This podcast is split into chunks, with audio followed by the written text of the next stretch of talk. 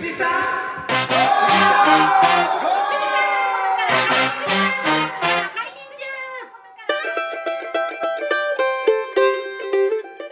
さて大ちゃん西川農園さんはどうやってつながってんの？石川さんとは実はあの僕あのし静岡の鈴木学園っていう聖火のあああはいはいはいはいはい。の夜間の方で社会人コースで行ってたんですけどその時の一緒の、級生といいますか？要はさケーキのんケーキとかクッキーとか勉強するの？そうですね。いやあのパウンドケーキを作るための修行に行ってた時に。ですか。まあはい。知り合った？知り合った方ですね、まあ、成果だけじゃなくて、まあ、料理調理の方もやってで一緒に実は話で。要は加工品の免許を取りに行ってたわけだ大ちゃんが。そうですね。成果衛生士っていう試験を受けるためにその学校の免許があ必要だったんで行ったらお会いして、えー今でもいろいろ連絡させていただいて。あいいね。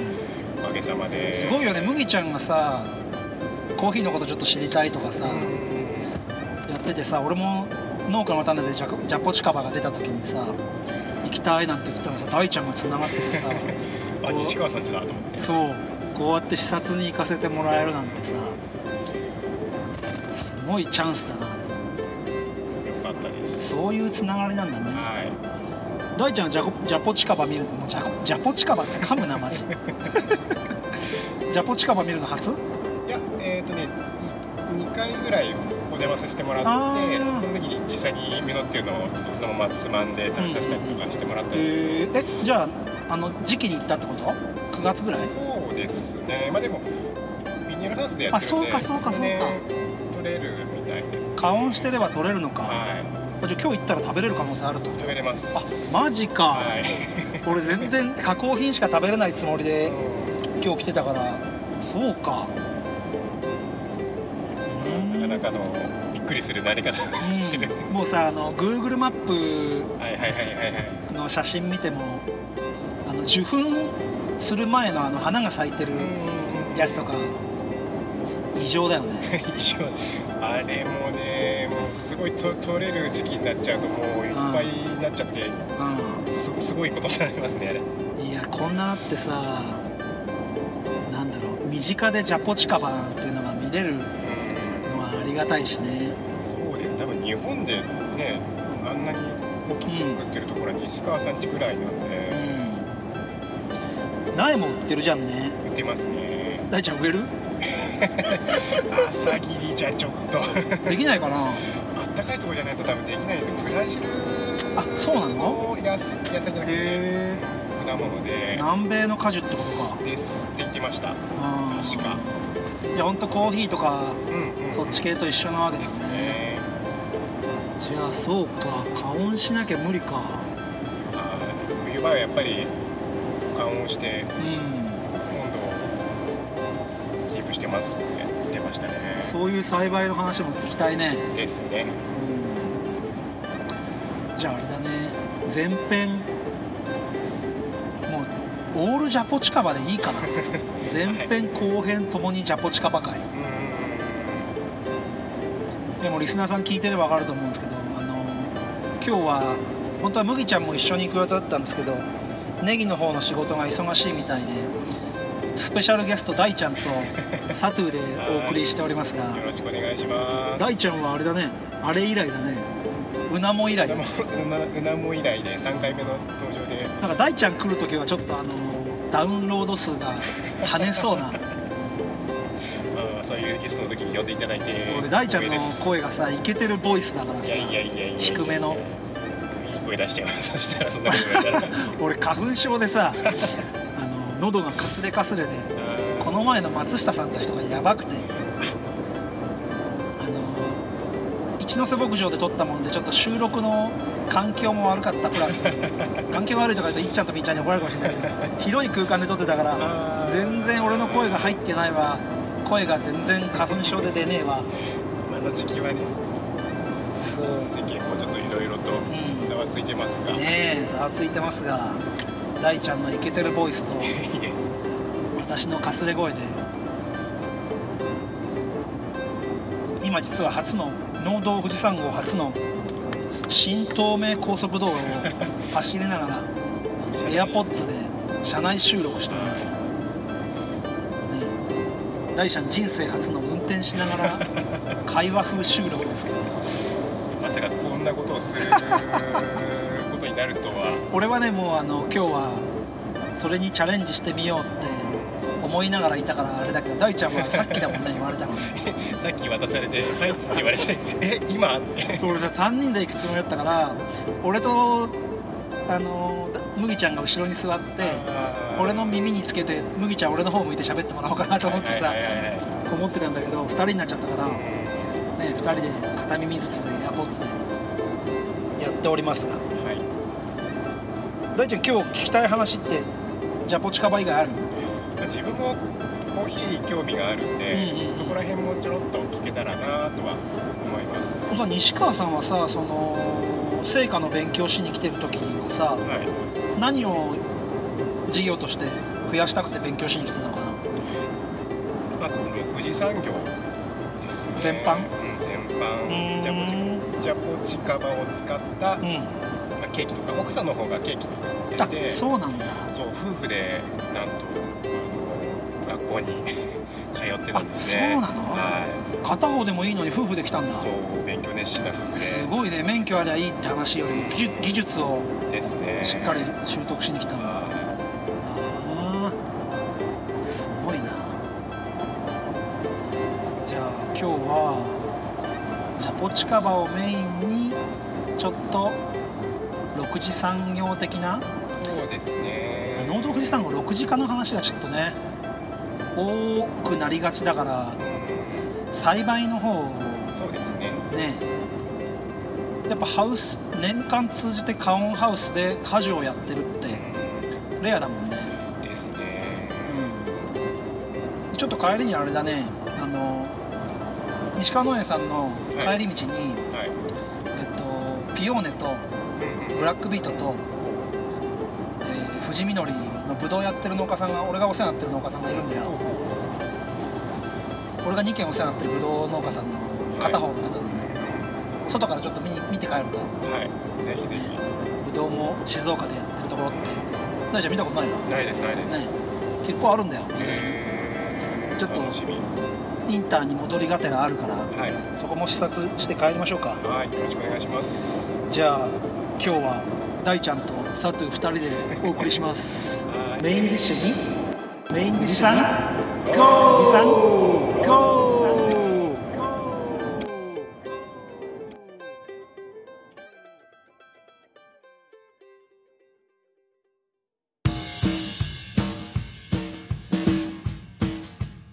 ちはちょっとそのまあゆっくりできる空間、そうですねあの、まあ、そこに書いてあるけど畑畑丸ごとカフェ空間という形で、うんあのまだ全然作りかけなんだけどもここであの、まあ、物を生産して加工して販売までするというそういうあのコンセプトがあるんだけども、なかなかあのそそれが進んでなくて、まあ、もう10年以上になっちゃったんだけども、まあ、加工場はまだ家の敷地の方にあるんでそれをこっちへ移動した時点で、まあえー生産から加工販売までできると思う、うん、加工はだからあのみかんとかもそうですけど、ん。ジャボチカバの加工もそちらでやられてるんですか？そうあの、まあ、菓子製造業の方のあの部屋があるんだけども、ジャボチカバは今ジャムと加工品は、えー加工品はねいろいろあるんだけども基本的にはそのジャムとか、えー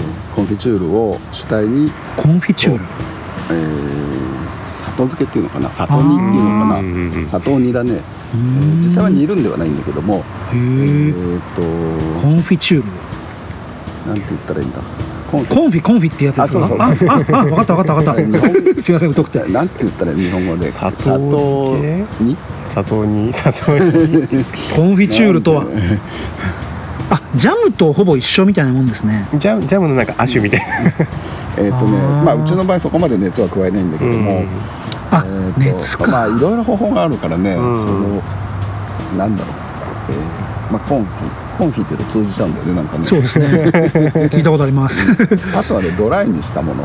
これをドライにするんだけどうん。ドライにするとこう濃縮されてああのまあほとんど皮になっちゃうんだけどね。種を除いてドライの機械にかけると果肉がもうぺったり皮にくっついて、まあ、一枚の皮みたいになっちゃうんだけどそれを食べるとねすごい甘酸っぱくて濃厚な味になるんだよ。あちょっとごめん今日は持ち合わせがないんだけどあのーよく中国とか台湾行くとライチとか龍眼のドライライチとかドライ龍眼ってあるんだけど、それとちょっと似たような感じかな。であの龍眼とかこう生で食べるとすごいライチみたいにあのジューシーで美味しいんだけどそれをねドライにしたやつはこう皮がこんな茶色い皮の中ちょっと硬い皮に、えー中に黒い種があるんだけどその周りにも果肉が1ミリないぐらいこううん。もうひっついてるわけ。それを口の中でこう剥がしながら歯で剥がしながら食べるんだけどうん。それに似た味になるわけねこれドライにすると。でそれをこう焼き菓子に入れたりとかしてるんだけどさっき言ったコンフィはパンに一緒に入れてあのうちの商品でジャボチカパンっていうパンがあって、さっき書いてありましたね。でそれをサンドに使うんだけども要はフルーツサンド的な感覚みたいなうん全然そういうあれではなくてブドウパンの甘くないやつあー。あうん。パンを焼く前に入れちゃうあそうんですそうパンに入あってるそう。ー挟むって感じじゃなくて、うん。あくるみとジャボチカバと一緒に入れた生地ーを焼くわけあでそれをあのサンドに、ージャポチカバジャポチカバンパン。ジャポチカバ。ンそのパン自体はねあのブドウパンってあるじゃない。はい。でブドウパンはあの個人的にはちょっと嫌いな部類に入るんだけど。そうなんですね。レーズンパンは。そうそうそう。あの甘い感じがちょっと。ああいますね。いらっしゃいますねあそういうそういう味ではなくてねあのほのかに甘酸っぱい感じで、うんあのまあ、うちのどっちかというとハード。ハードではない最初硬くしたらお客に硬すぎるって言われてあのそうそう。で今はまあちょっと普通の、えー普通の固めってどれくらいだろうね。食パンより食パンより全然硬いんだけど、ううん。ん普通にサンドでこう食べられる感じの,、硬さ、うん。うん。まあ、客に弱いもんだから客に言われると。まあそうですねでその加工場を持ってきてここのうん。ジャポチカバがあるこうハウスの中で、うん。まあ、ドイファームさんのジェラートによったジャボチカバジャムうちももともとはあの小さな機械1リットルぐらい入る機械で近くにあの牧場があって、はい。今牧場のジェラート部門やめちゃったんだけども、ええ。そのアイスを売ってる牧場があったのすぐ近くに、2キロぐらいかな。でそこからあのアイスアイスクリームのベース。はい。あのベースわかるよね。はいはい。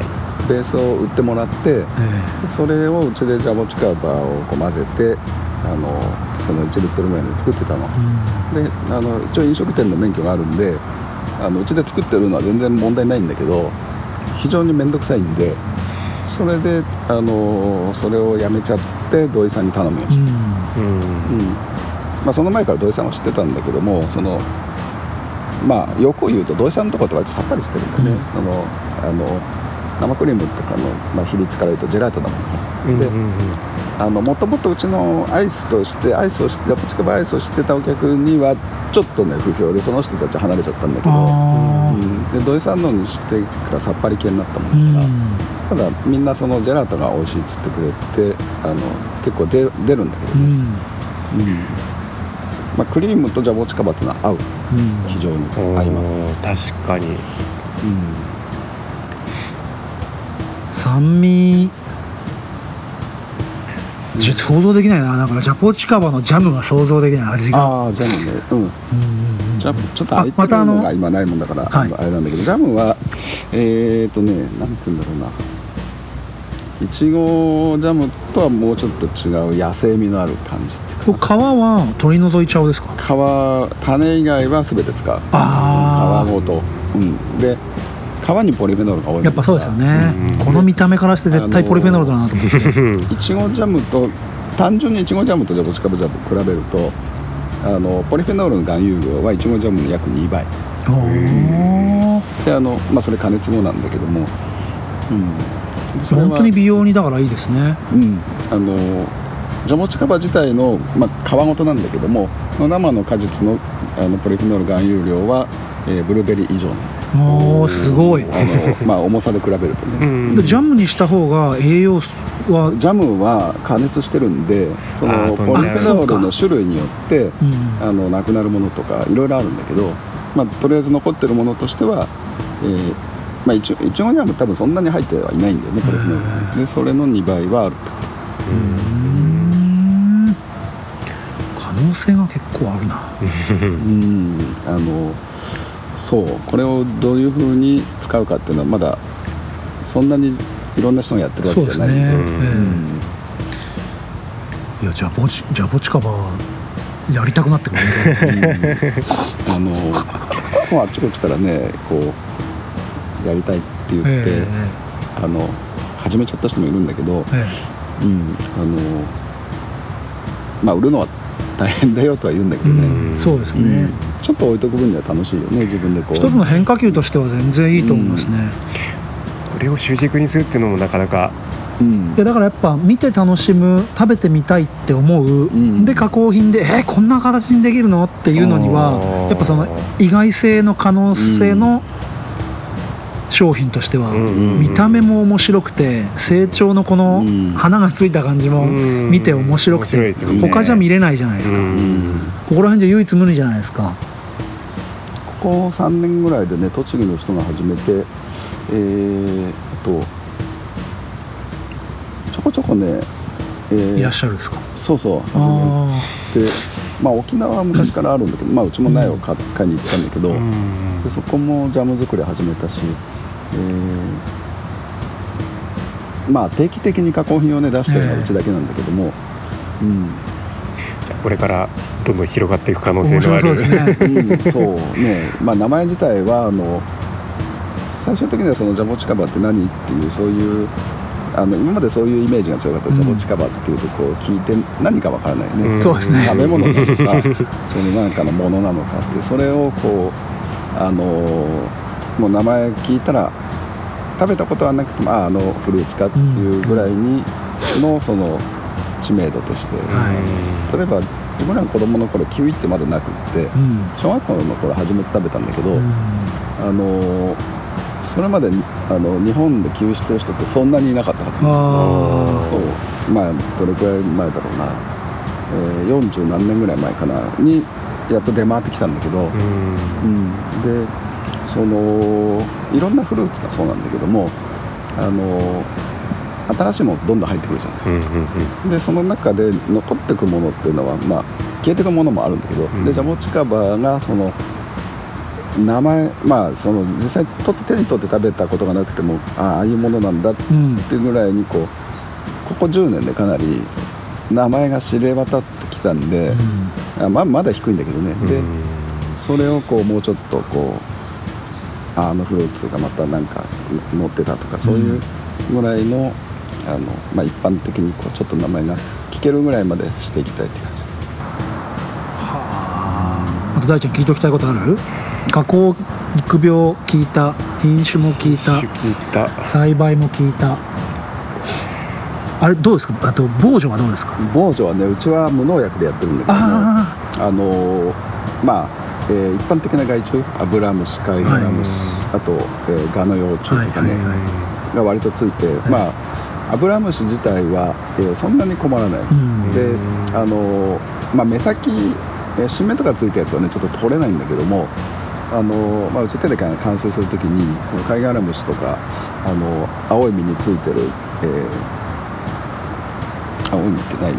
あの黒い実にはもうねジャボチカバあー。あのアブラムシはつかないんだけど、酸味が強い方がつくんですね。うん、青いとこが好きだよね。新芽とかねあとあのつぼみとかね。でそういうのは水で洗えるの。あああの強くねこうやってね。あのこれ見てあの生理落下するやつはもう自然に落ちちゃうけども、うん普通についてるやつはいくら強く水当てても取れないんで。つままないとちぎらないとダメですよね、うん。でそれでねこう洗ってやるんだけど。えで、まあ、ガの幼虫例えばハマキガとかね、そういうの小さなあの木に入られちゃうとややこしいですね、うんと木よりはね実に実に穴開けちゃうんであそれがちょっと困るんだけどまあ、えー、殺虫灯っていうのかななんだっけえっ、と、えー紫外線のライトであはいはい出るやつあるじゃない。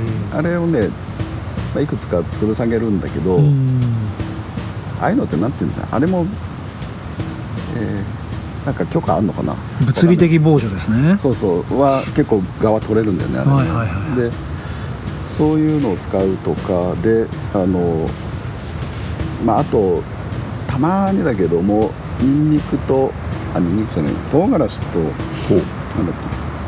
うんけ焼酎漬けあるじゃない、うんあのニンニクか。ニンニクと唐辛子か。をつけたやつがあるんだけどそれを匂いで。うん。あの虫は死なないんだけどね。あの虫が寄ってこない。逃げるという、はいはいはい。あのお米とかでも入れますもんあんまりね効果はね認められないけどあまあ、多少は効いてんのかなっていうのもあるんだけど今ちょっとあの白いあれなんていうんだろう温室粉ジェラミかな、うんが出てるとこもあるけどジャポチカバ自体は赤種もつかないしあ割とあれだね。今ちょっとあのうんそう。えーっとアボカドに今ちょっとそのあれがついてるんですダニはちょっと厄介ですね。なんだっけ。ダニはねマンゴーとか割とつくんだけど、ええ。まあ、水をかけてやると割と取れるし、流れちゃうしね、うん。あのまあ、防除もできるんだけど今今ちょっとマンゴーについてるのとあと、えーアボカドに温室粉ジュラミがついてる。あマンゴーも植えてあるんですか？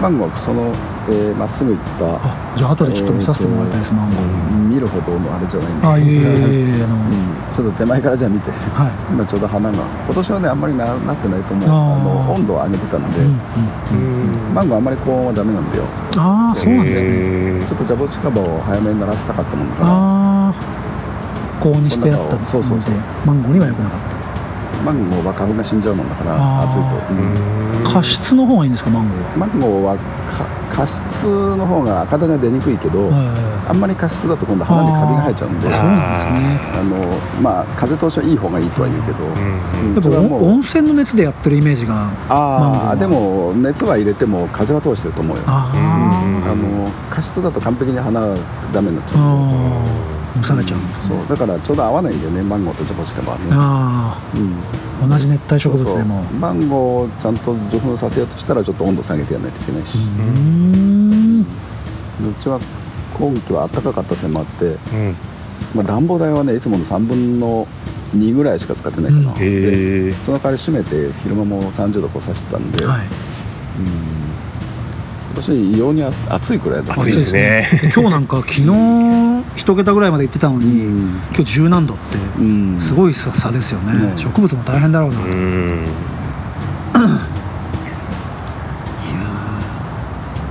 田中君のとこ今しいたけすごいでしょ。そうですね。結構出い始めましたねうちも1月とかいつもしいたけこうあの寒くてちっちゃいまま止まってるけど今年もうバンバン出てきてて、そう。うん2月もずっと出てたもんね、もう取れるんだみたいな。うん。あ取れちゃう？取れちゃう。あそう。今年はもううちのそろそろ終わるんじゃないかって、はい。今もう盛り、うん、もうこの1月から出てて2月がすごい多かったよね、うん今日午前中金打ちやってて、まあ、今年ちょっとしか上だ去年は全然できなかったんで、うん。そう去年ちょっと寝込んでて今頃は大変だったんであで今年ちょこっとだけやって、あうん。うん。まだあんま無理ができないんでちょっあとあ。れ言ったっけ？鈴木学園にーあの聞きました聞きました、はい。今日行きしのであのい車の中でうん。西川さんとの出会いを、はい。最後は本当きつかったなあの体が。なんか。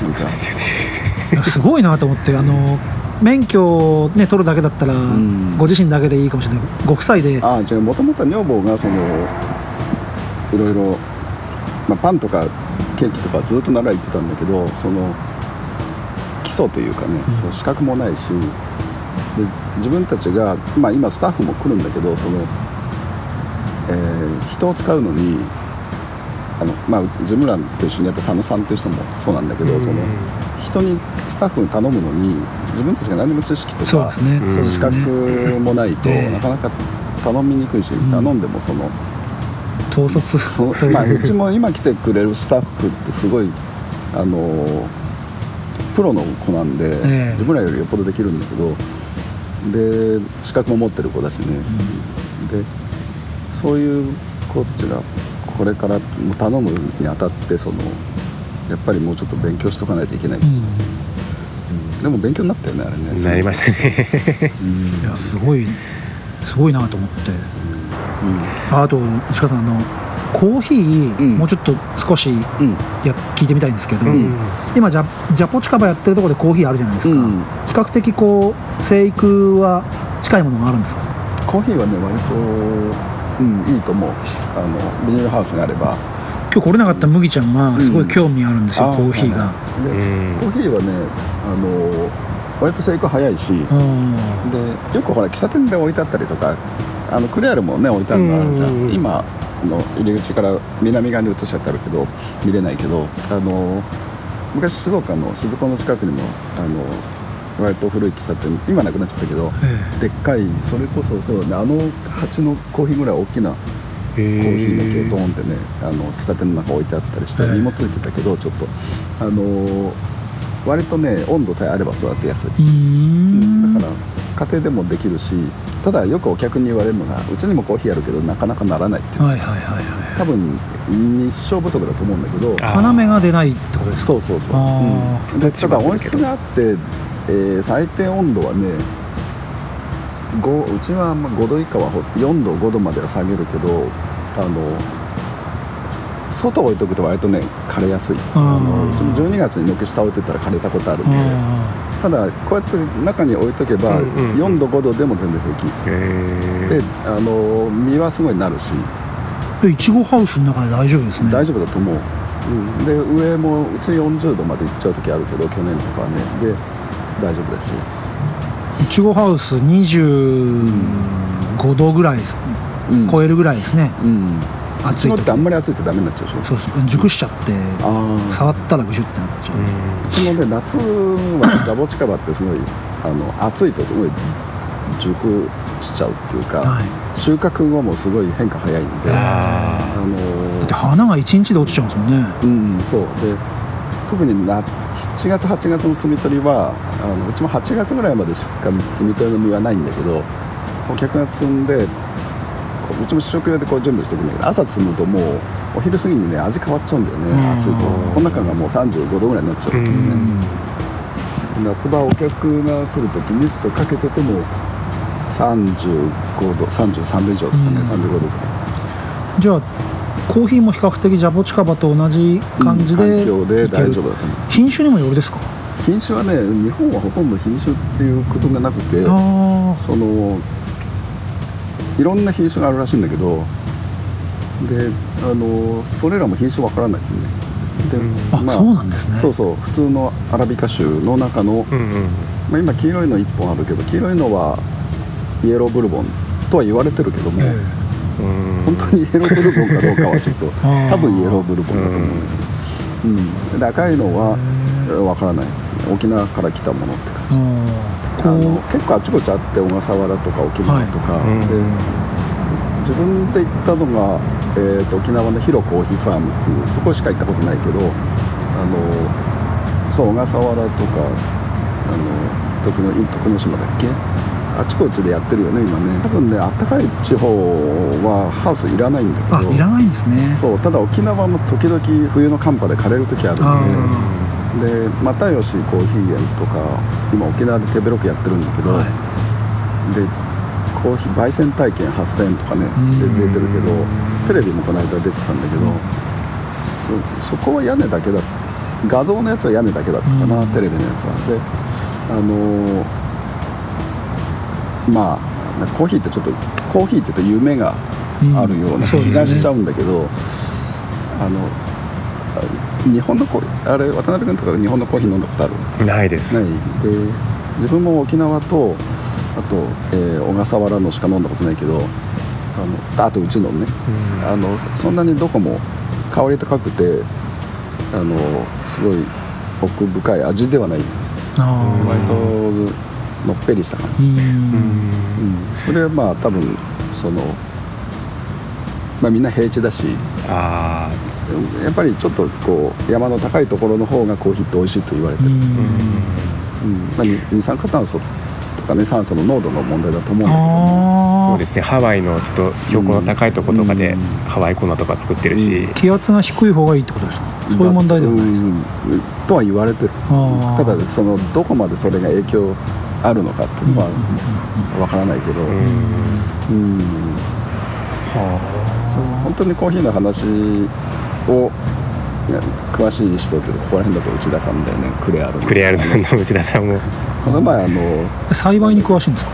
栽培より焙煎なんだけどでも栽培とかいろんなことについてあの明るい方なんですね。なんだっけワールドコーヒー、えーリサーチだったかな。なんか英語のホームページ紹介してくれたんだけどあ。すごいあの勉強してて。あっちこっち飛び回ってますもんね。そうそう。世界。中行ってるもんね、でそう。多分ここら辺だとコーヒーその内田さんって方が一番詳しいと思う。うん。まあ栽培うちはただ置いて作ってるだけって感じなんで、まあ体験を売ってるって感じですよね。うん。その一つのなんだろうあの結構フルーツが好きな人が多いっていうのと、うん。その何かものをこう元の形から食べ物になっていく形っていうのでうちでできるものっていうのをこう考えた時にあコーヒーはいいなって感じで。うん。あの、うん。コンビニがコーヒー出し始めた時にみんな出し始めちゃったから、ん。もうコーヒー売れなくなるみたいな話があったんだけど、ん。結局コーヒーを飲む人が増えたんだよね、うん。コーヒーに触れる機会が増えて、うん。なのですごいコーヒーが身近なものに日本人になってるからね。でそのものができるまでのううん。んうん見せるっていうところは、うん。確かにな作ることよりもうん。なんか体験してもらう体験とか、うん。見てもらってコーヒーになるまで味がどうこうっていうより、うん。コーヒーになるまでを伝えるうん。農家がいても面白いのかなって今日思ってて、あのジャム作り体験とかね、はい。あの今いろんな体験があってそのなんだろうな、えー今の人たちってストーリーを書くっていうかね、はいそのうんいますね。あのもう出来上がっちゃったものじゃなくてその、まあ、過程とかね、で自分で体験することとか、はなのでそのなんだろうコーヒーってあの結構女性の参加が多いんだけど、うん。それであのーなんだろう、まあ、せっかくだから、まあ、自分でちょっと作るのが面倒くさかったっていうのもあるんだけど、うん。とりあえずやってみたらすごい好評で、ん。その誰でもできるわけ、うん。まあちょっと焦げちゃったとかっていうのはあるんだけど、は いまあ、ほぼあの誰でもできるんで、で変まあ、正直失敗したとしても、いいものの価値は伝わるじゃないですか、うん。うん自分でやったことで。うん。でもその経験がないといいものがただ日常になっていくだけで、うん。平凡なコーヒーになっちゃうじゃないですかいいものが、あこれ美味しいのかな？って分からなくなるなるというか、うん。いつも飲んでるものだからみたいな、なんか失敗したものも一つこう他の価値を高める経験になるじゃないですか、うん。でやっぱ身近にこういう機会がないとできないことだしそういう農家さんがいらっしゃらないと。まあそのいちごとかでじゃあ何ができるかとかね、うん。そういうのも考えていくのは楽しいよね。そうですうねん。そこら辺がやっぱ農業の可能性だと思うんですけどね、そう今なんだろう。いちごをその作って売り先なんだよね。なんでもねまあいちごだけじゃないんだけども。あの、まあ、渡辺君みたいにね自家消費で、ん。自家消費っていうか直接その対面販売でできるとこばっかじゃないもんねそうですね。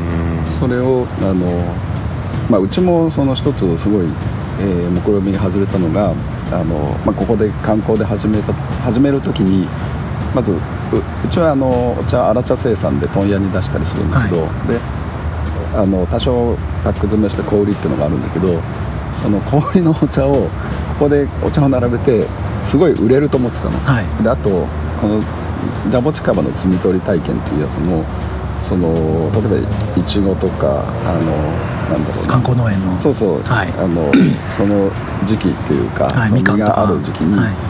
あの食べて摘んで食べてくれたお客がまた来てくれると思ってたんだけど、そのお茶が売れるとかその摘み取りでこの実がどんどん売れるっていうのが見事に外れて、うん全くそのうちはリピーター多いんだけども、そのリピーターの人たちは摘み取りとか実のこっちがねあの実があっても全然食べない、うん。摘み取りしない。まず、えー、99%かな。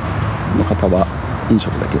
うん。うん。でまあほとんどジャボチカバの加工品なんだけどあのそうそこの結局生でどんどん売れていかなかったっていうのが、その加工にさらに加工に、えー力を入れる、うんまあ、要因になったんだけど。ね、生食のリピーター率が低かったってことですか？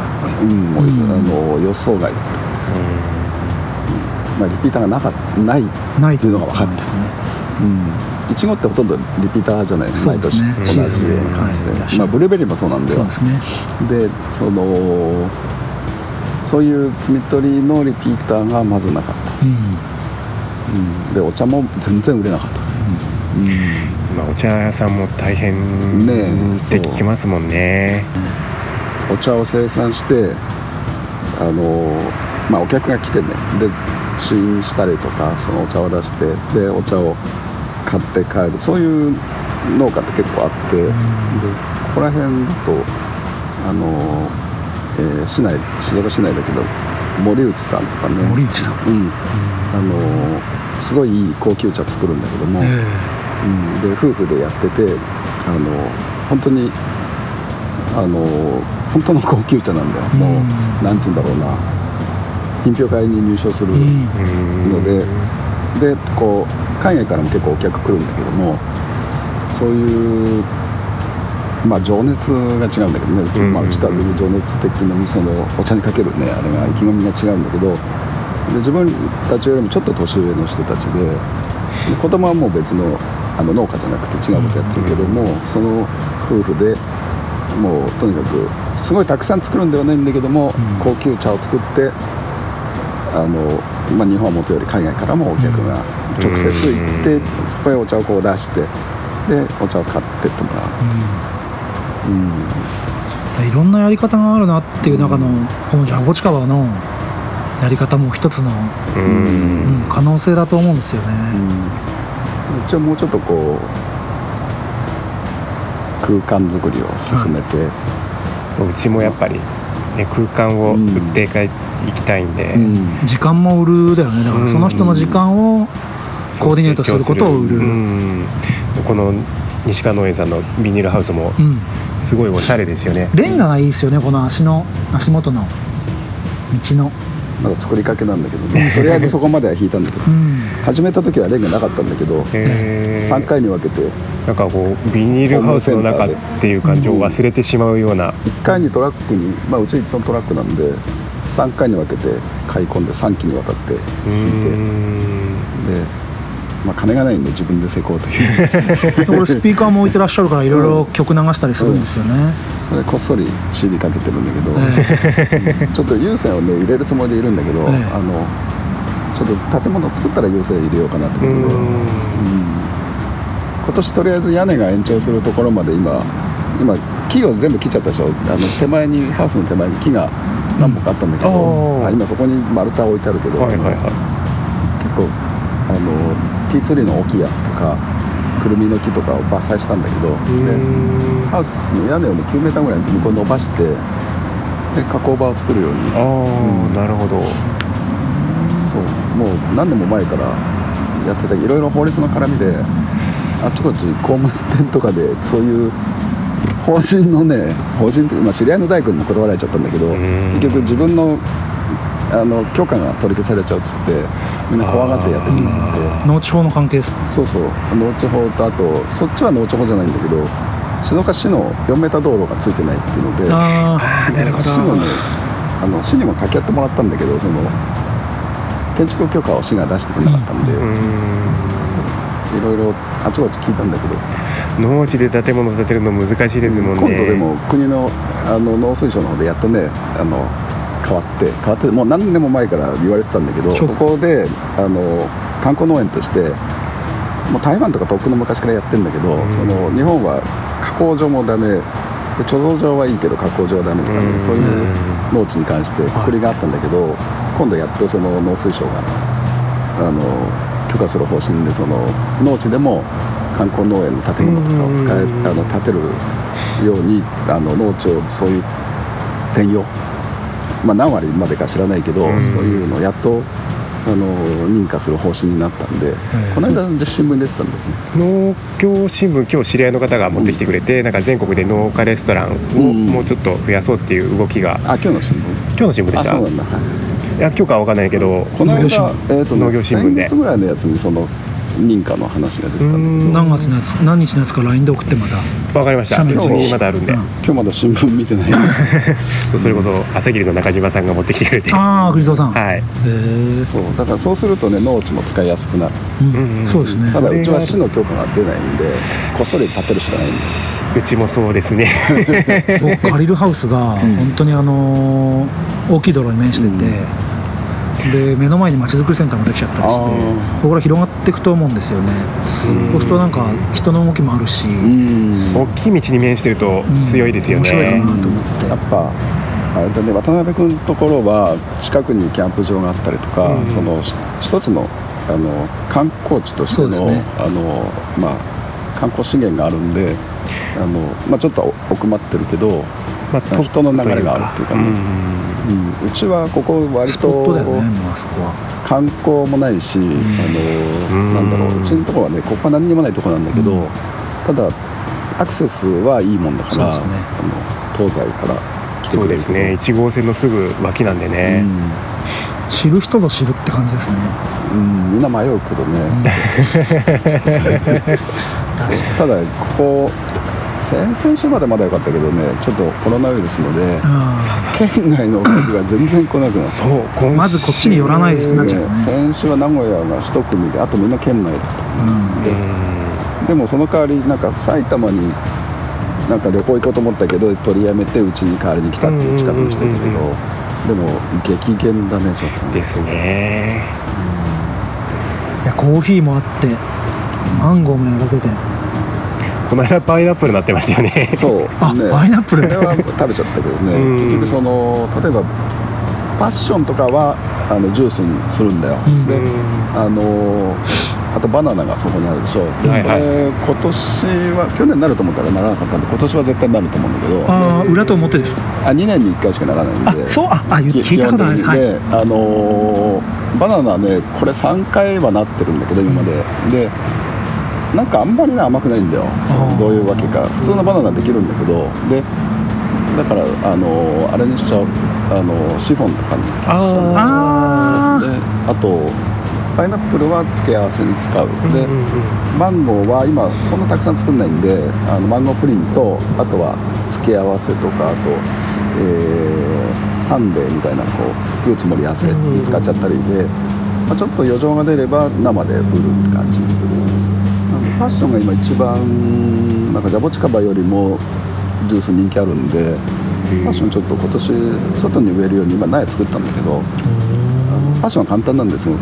でハウスだと年に2回取れるけどで路地だと夏の分しか取れないんでで夏取ったらもうそれで秋の分はもう終わり。あの秋のはもうちょっと熟すの間に合わないんですね。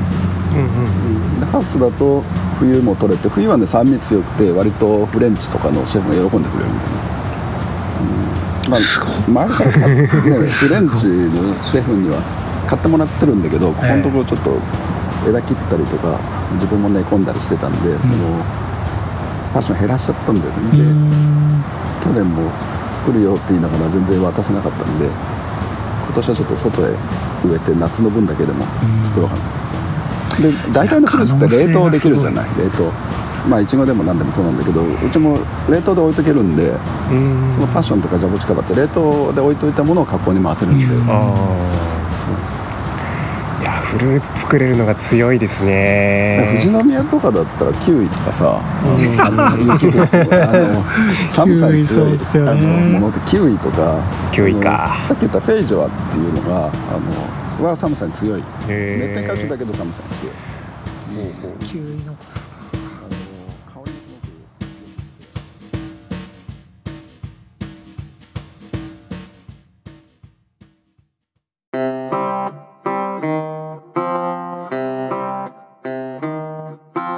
く21号目のデザートはサトゥーとやっちゃんで。お送りします。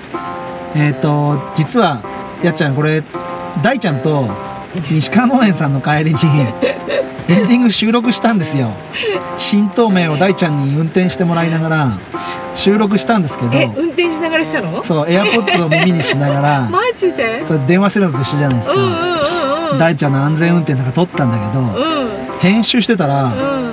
ファイル移動させたらなんか消えちゃってえー。なので今やっちゃんに協力をお願いしてエンディングをやっちゃんジャボチカバ収録行ってないのにはいすいません。よろしくお願いします。実は今ねとあるところの帰りなんですよね。なんだよね。どこの帰りですかやっちゃん？白糸？はい。養魚場。そうですね。白糸の滝養魚場。うんうんうん。実はニジマスの、うん。えー富士宮市は生産量が日本一なんですよね。その収録をするのが僕の夢だったんですけど白糸の滝養魚場の方が受けてくださるということを今日決定しました。収録日が3月の30日か。30か？1日？にどちらかではい。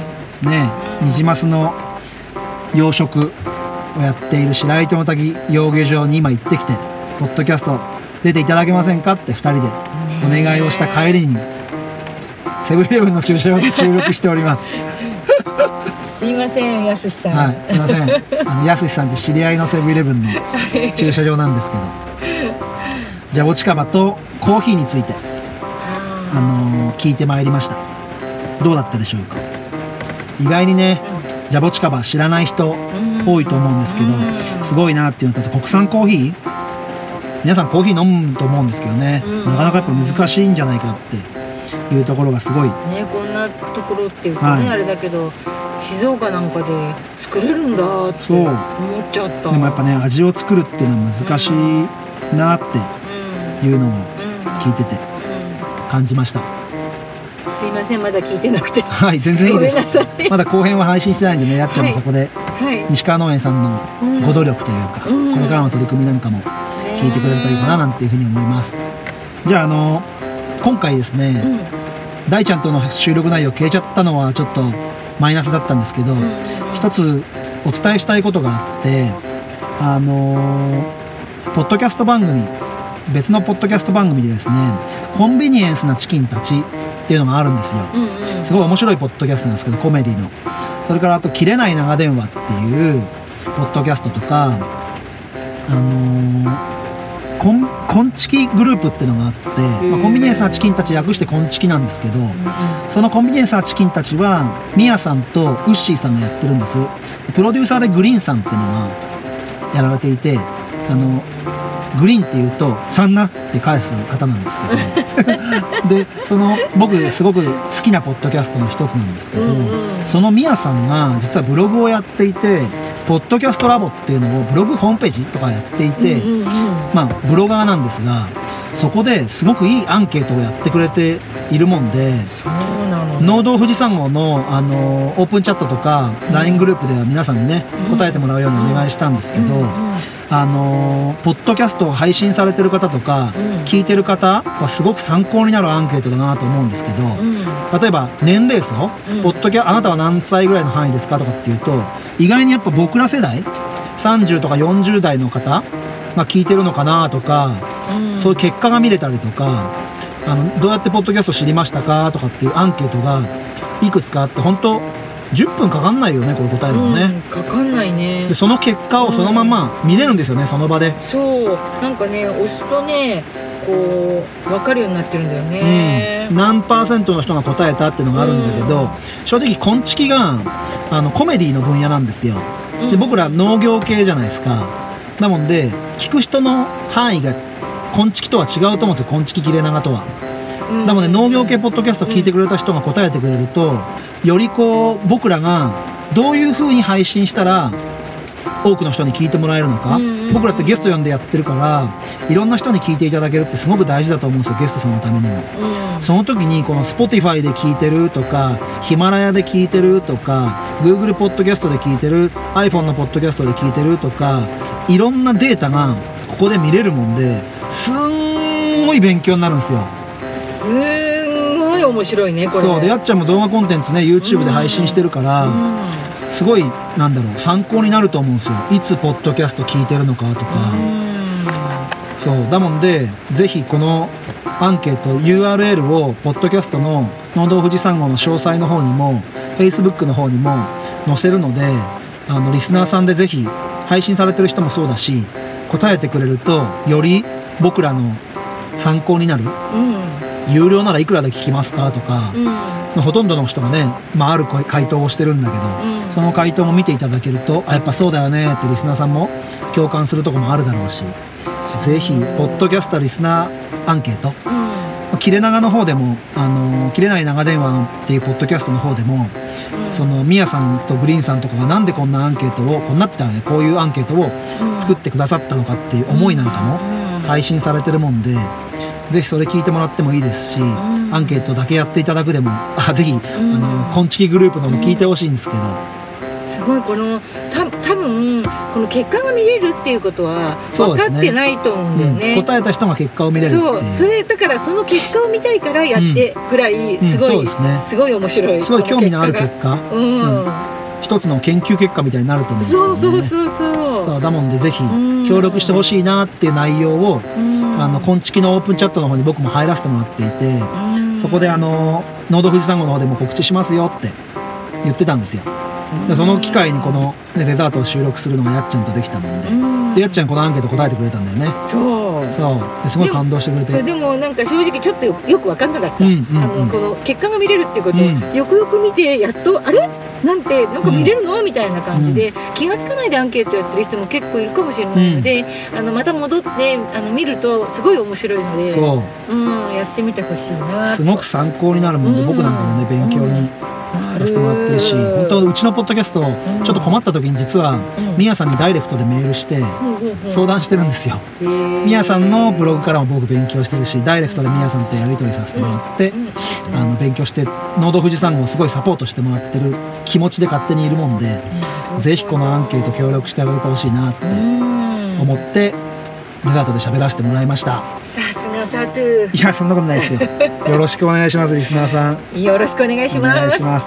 でうちのねオープンチャットもあるんですよね。農道富士山号のオープンチャットも作ってるんですけど実はねポッドキャストアワードに表彰される大物が。大物のコッティさんがコッティさんが。本人は小物ポッドキャスターだと言ってましたが コッティさんがわざわざ農道富士山号のねオープンチャットに入ってきてくださってうん。八木の農業の八木さんに続き入ってきてくださってやり取りさせていただいておりますので、ねえ嬉しいね。実はねその始まりはねうんうん。僕がコッティさんのブラッドオレンジを買ってそうそう。やっちゃんが YouTube で上げてくれたんですよね。すんごい美味しかったんですけすどんごい美味しかったんだよね。八木さんも見てくれたみたいでね。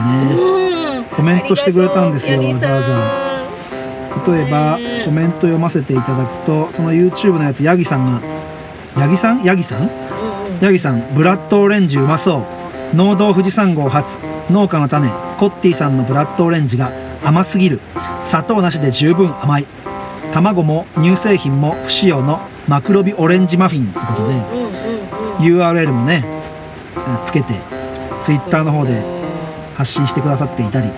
コッティさんも農道富士山号のやっちゃんがブラッドオレンジをとても美味しそうなマフィンにしてくれました。ぜひご覧くださいませ。そして忘れずにチャンネル登録もお願いします。なんてツイッターで。コッティさんありがとう。すごいありがたいな。ーなんて思うつながりからねわざわざオープンチャットの方も入ってきてくださいました。ねえ。そんなのもありますのでやっちゃんの YouTube も詳細にリンク貼りますからはい。ぜひ見ていただいてはい。実はサトゥとうんうん麦ちゃんが初の顔出しをしておりますので すごい恥ずかしいんですけど僕。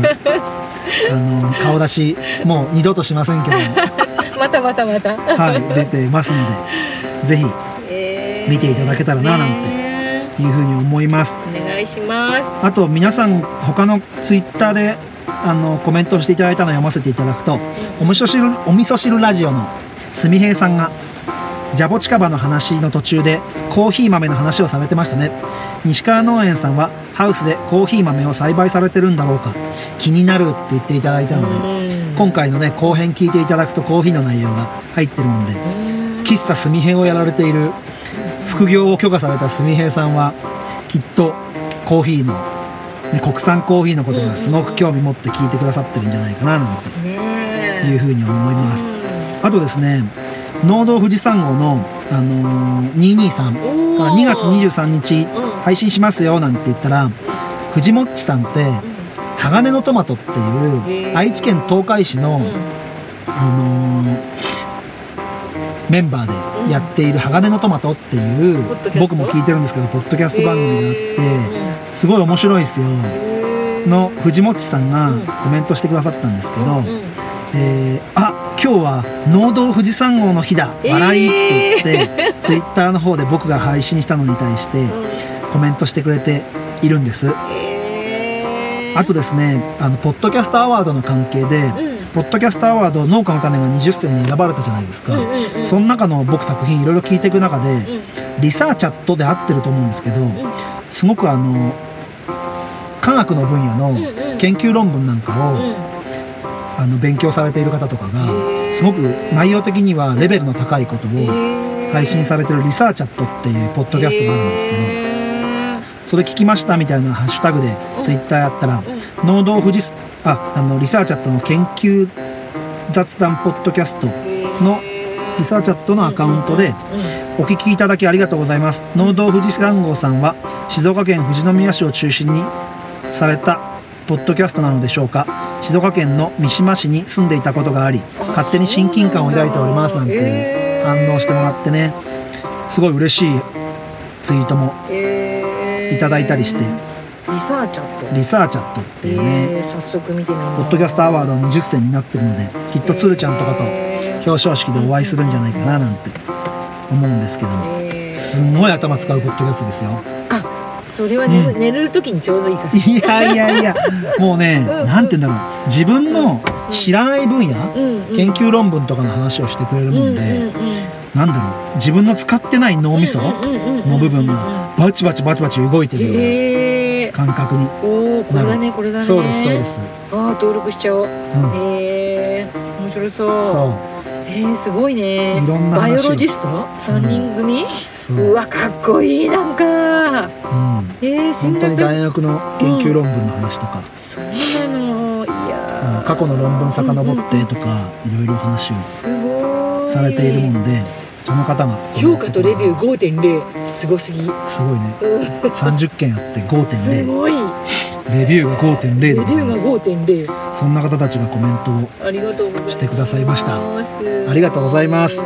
農道富士山号はねツイッターそれからフェイスブックあと G メールもあとオープンチャットも用意してますのでぜひ皆さんとつながっていきながら富士宮市の魅力とか富士山の麓の魅力とかそれこそ静岡県の魅力を伝えていきたいなっていうふうに思いますのでツイッターでは「ハッシュタグ農道富士山号で」あとフェイスブックも農道富士山号であります G メールは noudou223go.gmail.com で詳細の方からもリンク貼っておきますのでぜひお便りいただけたらなっていうふうに思います。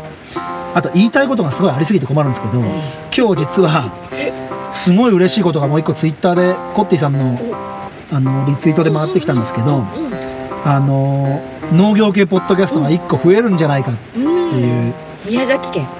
宮崎県宮崎市の中年初級の農業生産者が農業談義をいたしまする。聞いてくださった後に感想などいただけると嬉しいです。ってことで農業ポッドキャスト。楽しきラジオ。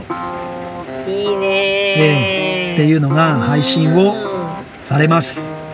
今 Spotify の方でアンカーってアプリを使ってアプリ？アンカーを使って Spotify の方で配信をスタートしてもう僕聞いたんですけどすごくきゅうり農家さんなんですけど専門的にあのーいろんな知識を持たれているもんでもしかするとねゲストをつないでまあうちと一緒で iPhone で録音してるみたいなんですけどあのゲストさんを呼んで専門的な話をするみたいなことも告知されてたもんで。じゃあここじゃ見れないの？そうポッドキャストの方はまだあの iTunes にうん。申請を出してるもんでうん。申請が通ると配信されるんですよ。先行で Spotify の方で言行ってるもんで Spotify の方はまだうん。もう聞けるんですけどえっとポッドキャストの方は申請が来次第配信するっていう風に今日 Twitter の方でおっしゃってたので、えー、ツイッターの方でも、えー、と楽しきもうアカウントがあってうん。今日フォローしていただいたもんで。きゅうり農家さん。そう。じゃあしなやんさんとかそうです。だしなやさんとも、お味噌汁ラジオの方でえー、つながってるんだね。お話しされててこれからの農業界を背負うなんていううんうん。うん風に背負ってってくれみたいな感じでツイッターの方でも農業楽しきラジオっていうもうアカウントができていてそうなん農業系ポッドキャスト楽しきラジオの公式ツイッターです。うん。宮崎県宮崎市のとある町の農業の様式を四季折々お届けします。ポッドキャストアプリのアンカーを使い配信します。iPhone で収録するため本質に至らない部分もあるかと思いますが少しずつ改良しますので長い長い目で見守っていただけると幸いですって書いてあります。その気持ちすごいわかりますね。わかる。うちも この前の前編も大ちゃんと高速走りながらエアポッドでやったけどうんうんうん。音が汚ねえ汚ねごまかしてごまかして。あやっぱね。改めて言いますが農業ポッドキャスト楽しきラジオ。楽しきラジオ。慎吾さんがはい。宮城宮崎市のきゅうり農家、え。僕も宮崎県の都城市に友達がいるもんでー、うん。あ。すごく親近感が九州はありますね都城といえばふるさと納ああ日向夏。税なんかね結構有名みたいですよ。うんうんうん。日向夏有名ですよ。うん。あ、うん。来ました。こっちでいうニューサマーオレンジですね。えー、フォローしちゃおう。あフォローしちゃった。楽しきラジオ楽しきラジオ。はやっちゃんがフォローしました。いえー、ぜひ農業系ポッドキャスト盛り上げる意味でも、本当ですね、うん、配信されたらはい。必ず全員ノルマ3回聞かなきゃダメ頑張り3回はます。聞かなきゃダメでもみんなで登録すれば上位に上がってきますからね。おすすめ番組の方に入ってくるので、ね。うんぜひ皆さん農道富士山号リスナーの皆さんも、ね、楽しきラジオ行って飛んでいってくれるといいかななんてみんなで盛り上げていきましょう、ね。行きましょう。あやっちゃんうん。聞いてないからあれかもしれないけどあこの前言ったかああのレンディングの言葉だね。さあ、うん。うんさよならの挨拶。さよならの挨拶。手放すに変わるまた来週に富士山ゴ号です。ーだね。あ、はいオッケー。じゃあ今日やりましょう。これいいですか？うん。やっちゃん的にありですか、ありありありあり。あり行きましょう行きましょう。じゃあうん。うんこれで21号目のデザートを終わります。また来週に富士山山号だけね農道言ってないじゃんいつやっちゃー。出た農道富士山号の天然キャラ。もう天然コンビみーちゃんとお送りするポッドキャストみたいなのやったらどうですか？やるかな。農道富士山号の別番組。やろうかな。スピンオフ。天然二人二人で始めます。農道富士山号の裏番組。みたいないいですか？はいはい。これで21号目のデザートを終わります。また来週に。富士山ゴー